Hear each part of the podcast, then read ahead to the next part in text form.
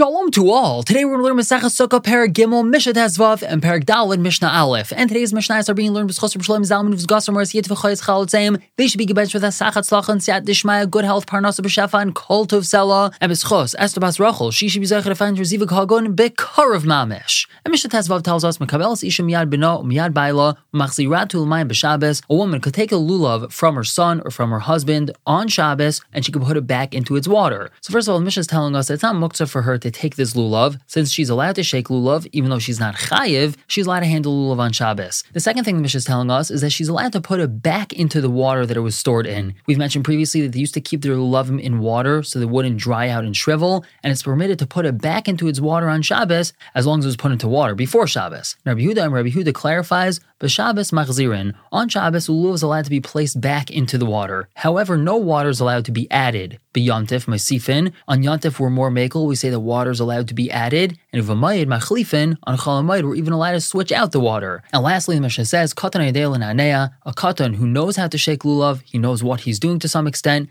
Chayiv bululav, he is chayiv to shake lulav, which means we have a mitzvah to be machanechim to shake lulav. And now moving on to Perek Daled Mishnah Aleph. And the first Mishnah over here just lays ground rules for what's going to be discussed in upcoming Mishnayos. Lulav va'arava, shisha v'shiva. Lulav will be shaken either for six or seven days, and Arava will be done for either six or seven days. Now, what's Arava? So this refers to what they used to do in the times of the Beis Hamikdash. Every single day, Kohanim would take Aravos and they would walk once around the Mizbeach. These are also called Hoshanos, and we have a remembrance of this. We do this at Hoshana Rabbah. We walk around seven times, like they did as well on Hoshana Rabbah, seven times. But again, every single day, they would circle the Mizbeach once with these Aravos. So that's going to be done either six or seven days. Moving on, the Mishnah says, Hahalal v'asimcha, Shmaina. Hallel and Simcha is always going to be eight days. Hallel is us saying full Hallel, and Simcha refers to Ein Simcha El Basar V'yayin, and the Simcha with basar, with meat over here, is referring to a korban shlama being brought. The Mishnah continues, Sukkah v'nisach hamayim, sitting in the sukkah and doing nisach hamayim shiva, that's done for seven days. Nisach hamayim is a special thing done only on sukkahs. Water was drawn from the Shiloach spring, which was near the Beis Hamikdash, and was poured on the Mizbeach with the korban tamid in the morning. So sitting in the sukkah and doing this nisach hamayim is going to be done for seven days and Ve'achalil, the flute being played, meaning all the musical instruments that were played at the Simchas Beis HaShe'eva, Chamisha Veshisha, that was done either five or six days throughout Sukkot,